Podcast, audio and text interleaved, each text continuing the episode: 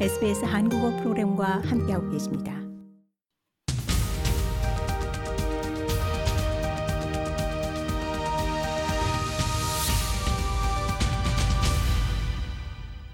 네, 계속해서 Australia Korea in World 함께하고 계십니다. 어, 조철 리포터, 이번에는 호주 워킹 할리데이 관련 소식 준비하셨다고요? 어, 워킹 할리데이 체류 관련 통계가 이 큰 회복세를 보이고 있다는 반가운 소식이네요. 네, 그렇습니다. The Australian지는 호주에서 워킹홀리데이 비자를 받아 체류하는 사람의 수가 코로나 유행 이전의 70% 수준까지 회복했다고 보도했습니다. 기사에 따르면 현재 워킹홀리데이 비자를 받아 호주에 체류하는 사람의 수는 약 12만 명에 달하는 것으로 전해졌습니다. 네. 이 코로나 이전의 70% 수준이면 어, 정말 상당한 회복세를 보이고 있는 것 같은데요. 어, 코로나 이전에는 어느 정도 수준으로 기록이 돼 있을까요? 네, 연방 통계청 자료에 의하면 2019년 12월 31일 기준 417 워킹 홀리데이 비자와 462 Work and Holiday 비자 소지자를 총합해서 약 14만 명 수준의 체류자가 있었던 것으로 기록이 되어 있는데요. 어, 2019년 12월 이전의 기간까지 고려를 하면 평균 15만 명에서 20만 명의 워홀러들이 호주에서 체류하고 있었던 것으로 기록이 되었다고 합니다. 이러한 인력을 경제 규모로 환산하면 호주 달러 약 30억 달러의 수준이라고 하는데요. 이러한 인력이 코로나19 시기에는 2만 명 수준까지 떨어진 것을 생각했을 때 어, 인력 시장의 공급력 차이가 예전과 많이 차이가 날 수밖에 없다고 분석됩니다. 네. 정말 최근까지도 음식점, 서비스업, 건설 현장 등 어, 일할 사람이 없어서 난리라는 말들이 여기저기서 나왔었는데요.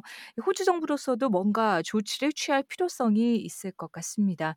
저희 프로그램에서도 해외에서 호주 워킹할리데이 비자를 신청한 사람들의 비자가 하루 안에 처리될 것이라는 소식 어, 이번 주에 전해드린 바 있었죠. 네, 그렇습니다. 내무부는 크리스마스에 맞춰 워킹 홀리데이 비자 및 이제 Work and Holiday 비자 총 12만 건을 승인했고 400명의 직원을 추가로 투입해서 밀려 있는 비자 신청을 처리 중인 것으로 알려져 있는데요.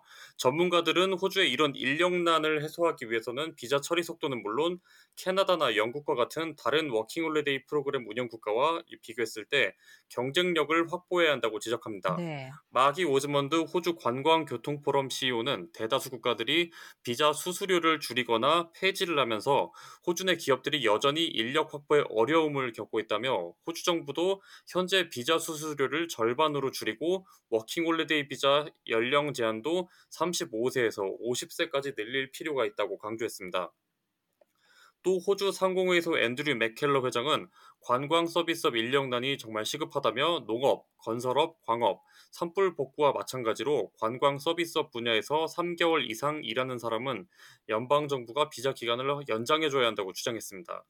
이런 의견들에 대해서 앤드류 자일스 이민 장관은 호주가 인재를 유치하기 위해서는 다른 나라 다른 나라와 경쟁을 해야 한다며 경쟁력을 확보하기 위해 비자 발급 기간 단축이나 워킹홀리데이 입국 확대 등 여러 가지 노력을 기울이고 있다고 설명했습니다. 네. 현재 호주에서 워킹 할리데이 연령 상한 적용을 받는 나라가 캐나다, 아일랜드, 프랑스, 덴마크 정도로 제한돼 있는 것으로 알고 있는데요.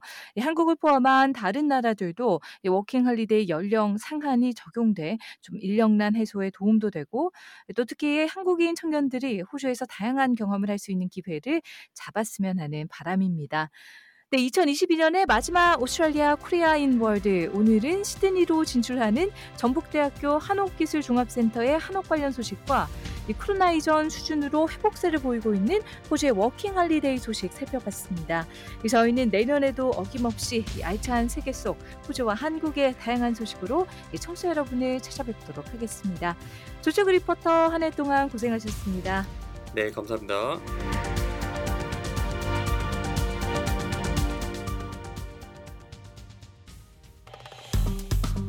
좋아요, 공유, 댓글, SBS 한국어 프로그램의 페이스북을 팔로우해주세요.